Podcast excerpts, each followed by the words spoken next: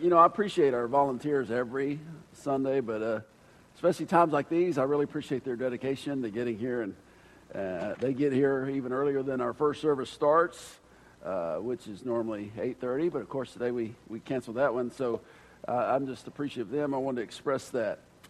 Do small things have great power? Depends on what you're talking about. I think you, you see uh, that in a lot of different ways. For example, this is flu season. Uh, you maybe don't know this, you maybe don't want to know this, but 100,000 virion can fit across your fingernail. But those little individual viruses, when they invade someone, it can in 1919 cause 20 million to 40 million deaths in the great flu pandemic then. You think about that, uranium atoms are even 100,000 times smaller than the flu virion. And you take an uranium atom and split it, and then it splits into two others. It can uh, together, collectively, uh, create enough energy to power a city or to cause great destruction in a bomb. Small things can indeed have great power. Now, uh, many of us carry around a little computer in our pocket, right?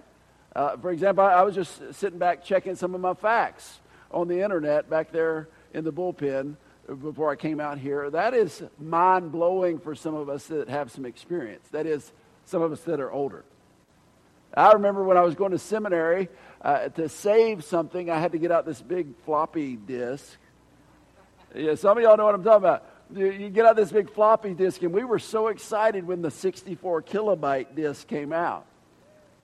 Now, you have a little computer in your pocket. Yes, small things can have great power, but it's not just in things we observe in the world. You look in the Bible, you see that. In Judges chapter 7, for example, there's this great narrative of when Gideon was going against the Midianites, and the Amalekites, and uh, he was told by God to to take his army and, and put some of them on the sideline. In fact, he ended up putting most of them on the sideline. They went from 30,000 men to, he said, Gideon, you only need 300 men.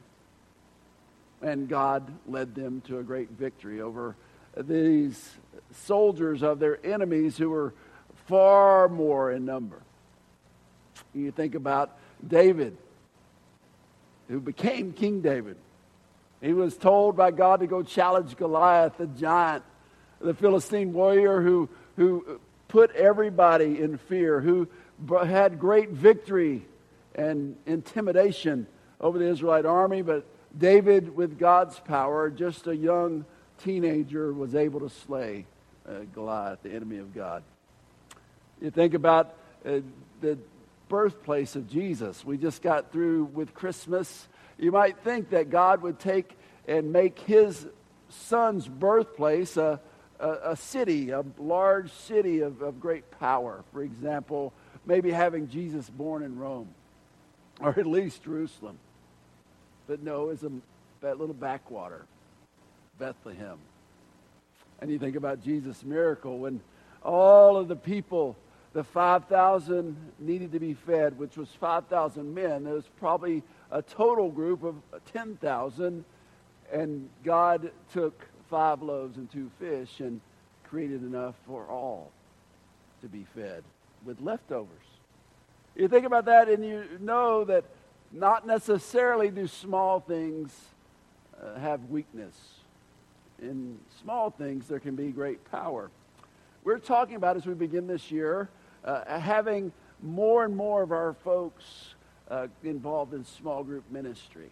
And I want to uh, follow up with last week's message. I talked about uh, Jesus as the small group leader, a, a, model for us, and, and how it, any of us can be leaders with the proper training if we have that desire. If we allow the Spirit to grow us and, and to develop us into small group leaders. But today I want to shift the focus a bit uh, to encourage you to think about being involved in a small group. Now, I want to tell you, and I'll talk much more about this next week. I want to tell you we've changed or modified our, our ministry a little bit, the small group ministry. Now, we're asking for commitments of 12 weeks at a time. Why? Because sometimes Uh, we get uh, in church, we're bad about this. We get people to volunteer for something, and then uh, you're in there till you, you go out feet first. But that's, that's not what we're, we're, we're clearly saying that as we uh, engage and, and develop this small group commitment from January 29th to April 30th. That's going to be our first trimester, if you will. We're asking you to commit to a small group for that period of time. Likewise, leaders, we're asking you to commit to that group for a period of time. Today, I want to answer this question. Uh, last week, we answered the question how did Jesus model effective group leadership? This week, the question is what is so powerful about small groups? What is so powerful about small groups? Why should you add that commitment to your schedule? Why should that be important to you? That's what I want to, to convince you of today. I hope, I hope I'll persuade you that you need to make that investment eh, to grow closer with other Christians. First, I, I think the, the first part of the answer is it's power to grow spiritually. There's power to grow spiritually in small groups, in connecting with other believers. You, you think about the early church, we see that. Uh, today we're mainly looking at Acts 2 42 to 47. Uh, these verses tell us of the dramatic increase of the early church. Uh, historians tell us within 25 years, the church grew from a group of about 20, uh, it grew to 50,000 people in attendance. And and growing in relationship with Christ and with each other as disciples. Uh, they had uh, this great power, and it came from their division into smaller groups, their, them being pockets of small groups. We talk sometime about uh, developing to be a church of small groups, and, and I really think that's what the healthiest, the most evangelical, the most dynamic churches are. They're a church of small groups in Acts 2 42 and 43, it says this They devoted themselves to the apostles' teaching and to fellowship, to the breaking of bread, and to prayer. Everyone was filled with awe at the many wonders and signs performed by the apostles. Now, uh, you know, and we're, we're thankful for the progress we're making out here with our new building, but that is a, it's a process. It takes time, doesn't it? It just takes time to get a building done. Now, when Jesus was crucified and then resurrected and and he appeared to the disciples and then told them, I'm going to I'm going to come to you at Pentecost, and, and you're going to be the, the, the leaders of the church. Do you think they started building a big building right away to meet in? No. No. The early church met in houses. The early church met in small groups. So when you see these words, uh, they were gathering together and breaking the bread, and, these happened in homes. We uh, are asking you to commit perhaps to a community group. A community group is most likely going to meet in a home, although you can meet in the church here if you want. But in these smaller groups, uh, we come together just like the early church did. There's power to grow spiritually. You might say, well, I can grow spiritually on my own. And, and that's true to some extent. You, you can read the Bible on your own. You, you can pray on your own, and I hope you do that individually. I hope you have devotional times where you spend time reading the Word, reflecting on the Word, praying to God. But I also think there is a great motivation, if I can express this clearly to you, there's great motivation in also coming together with others in smaller groups to discuss what you're reading, to discuss your reflections, uh, to figure out and help each other uh, with this spiritual growth process. I ask you this. Uh, when you perhaps were playing sports, maybe some of you still are, but maybe you were playing this in your past, uh, you maybe thought at one time you were the best basketball player ever. Maybe you thought you were the best golfer ever. Until maybe you came up against a better basketball player or golfer. I, I think uh, one thing I would share with you about this power to grow spiritually is as we come and, and interact with other Christians, it helps us to see, I think, where we're strong in our spiritual walk. It helps us to see where, where there's some areas where we can learn and grow. We, we're weak. And coming together, it helps us to provide an accurate evaluation, I think. Uh, it helps us to, to figure out where we need to work out better. Hmm. Work out. You know, I want you to think about small groups in a different way. I want you to think about small groups maybe like a gym, right? You know, I, I belong to a gym here in town, and uh, it is always funny. At the start of January, it's also fun, it's also aggravating. At the start of January, uh, you go in and there is great competition for the machines.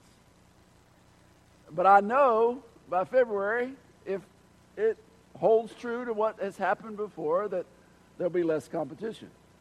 But you go to the gym to do what?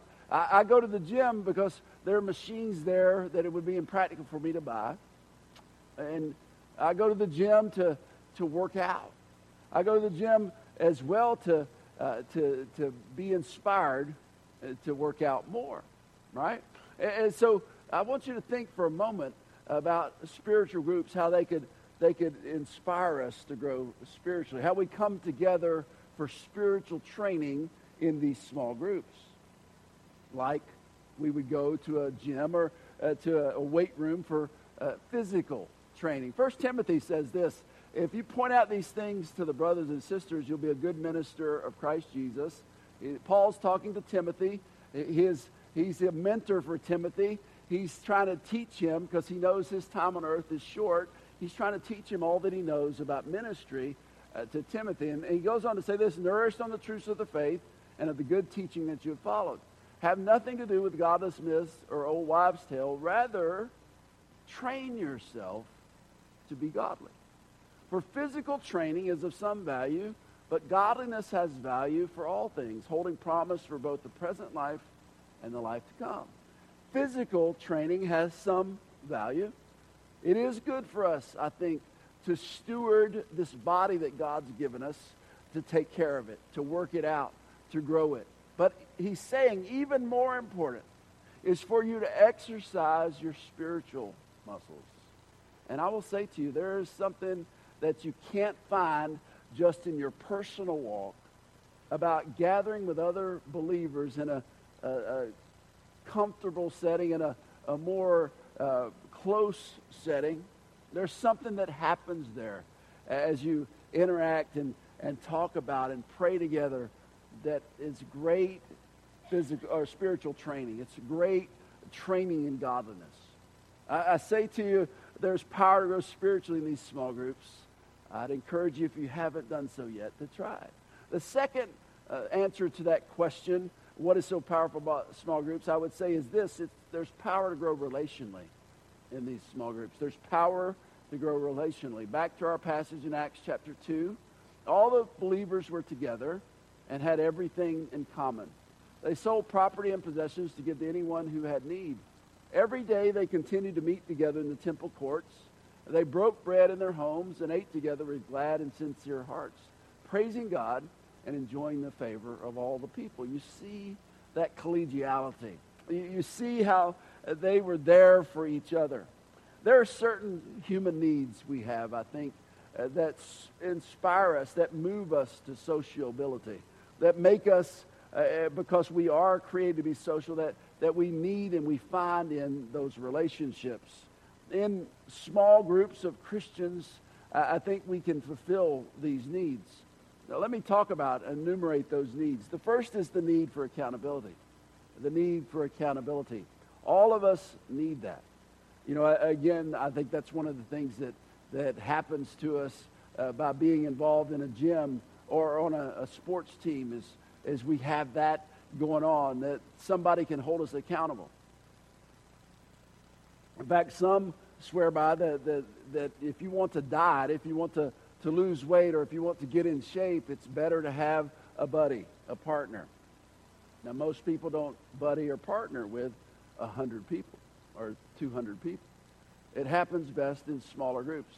Accountability is something all of us need. What happens if you get off track? in your spiritual walk. What happens if, and the Bible's clear about this, as we face this battle every day between the spirit and the flesh, as we face temptation, what happens to us if we start to slip and give in to that temptation. If we are by ourselves, there's no check. There's nobody to pull us back. There's nobody to help us uh, to not do that thing that will cause devastation to ourselves and devastation to those around us. It's in this connection. It's in this accountability. And we find that in smaller groups. Galatians 6 1 says, Brothers and sisters, if someone is caught in a sin, you who live by the Spirit should restore that person gently. But watch yourselves, or you also may be tempted. Now, uh, I got something that may be a shock to you. I, I, it was a shock to a lot of people. Uh, I joined Facebook a week ago. Yeah. I, I figured it might be a thing. Nine years late, I, probably should join this thing. And, and it's been it's been uh, better than I thought. In fact, you know, like I was able to send out stuff this morning about uh, as I walked here, the uh, roads weren't icy, and I mean it's a great tool, I think. And I also think it, it fits some of these needs. It, it fits more of the needs I'm going to talk about in a minute, of the need for encouragement, and support. But I will say to you, Facebook has its limits as well. And one of them is this. I think it's hard to have accountability with somebody on Facebook. In fact, I think if you fulfill what Galatians 6 1 is talking about, if someone's caught in a sin, someone's given into temptation, that works far better one on one. It works far better when you already have a relationship, when there's already some intimacy, there's already a close fellowship. And that happens in those small group settings. It happens in those small group uh, talks, discussions that you get to share life and know each other closer. Accountability is something that happens best one on one. And I think small group gives us that. Uh, then we talk about the, the encouragement, spiritual training, what we were just talking about, that, that in the smaller group, you're going to have that. People are going to help you, and they'll hold you accountable to reading your Bible. They'll hold you accountable to praying. They'll hold you accountable to where your spiritual walk is at.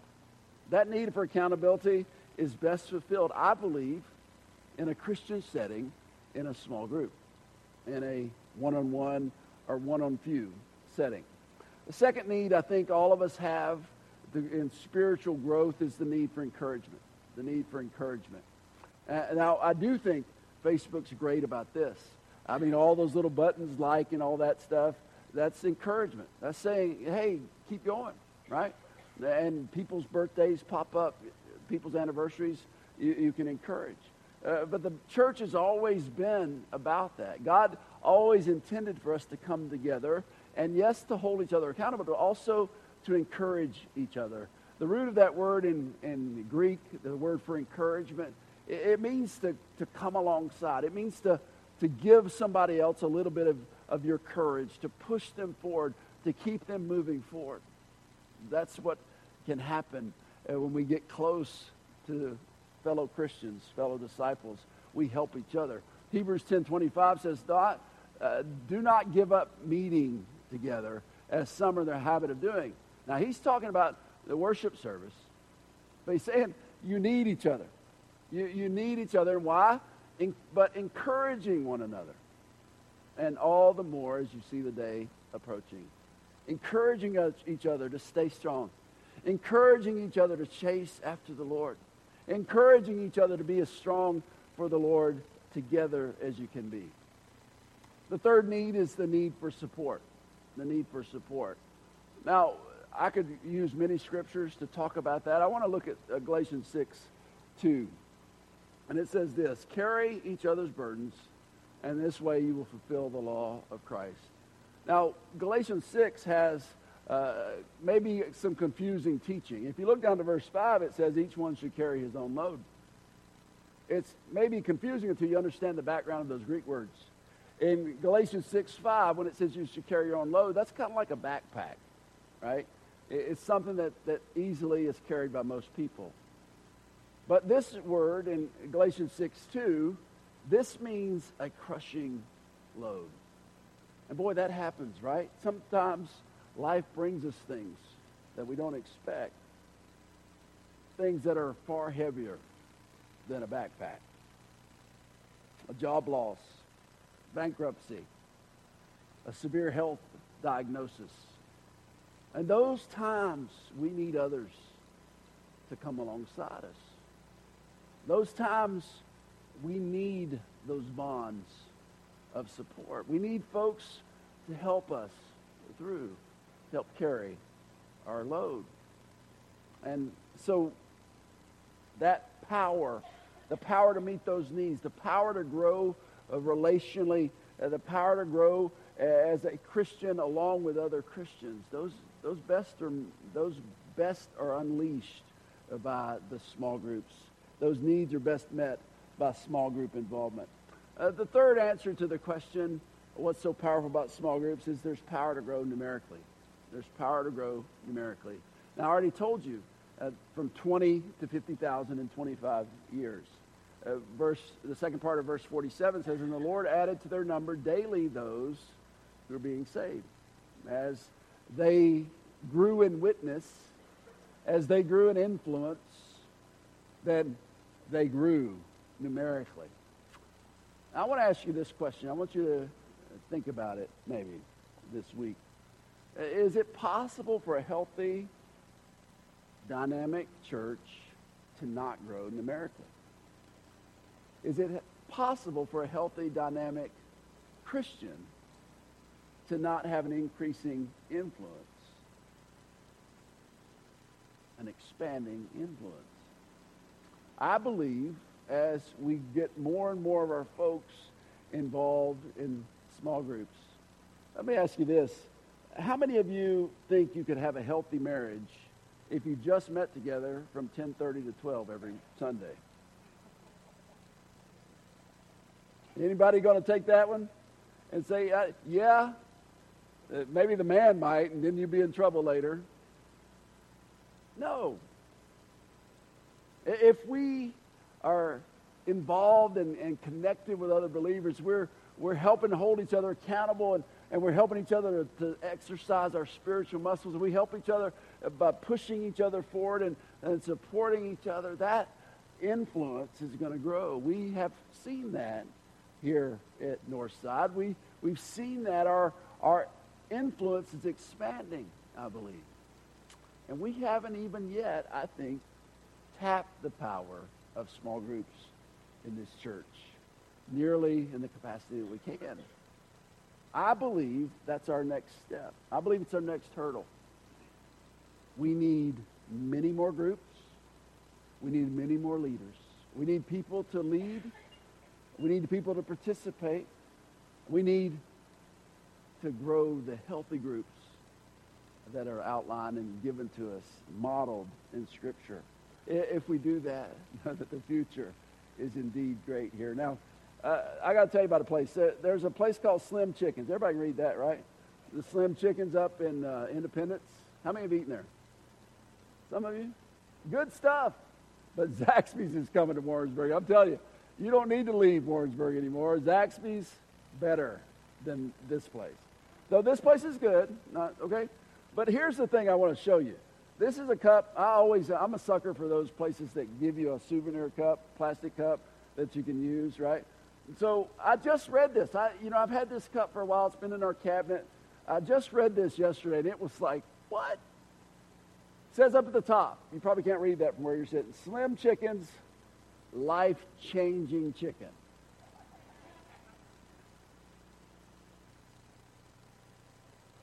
Truth in advertising, not. I like chicken, but it's not life changing. As we talked about in the prayer, uh, the, the pre-worship gathering, the only life it changes is the chicken, because he has no more. It doesn't change your life. And there are a lot of things that people in marketing advertising try to sell you by saying it will change your life. But I will tell you this I'm absolutely 100% convinced that being, giving yourself to invest in smaller groups with other Christians will change your life. It also change the life of the people around you. Father, as we talk about and think about these things today, I know that we are busy. I know we've got a lot going on. I know sometimes that, that dealing with other people is, is messy and it can be draining. But I also know these, these powers that we've talked about today the power to grow spiritually, the power to grow relationally. Uh, these powers are absolutely vital. Father, we, I pray, will let you lead us through your Spirit. If you want us to step up in, in small group leadership, you'll tell us.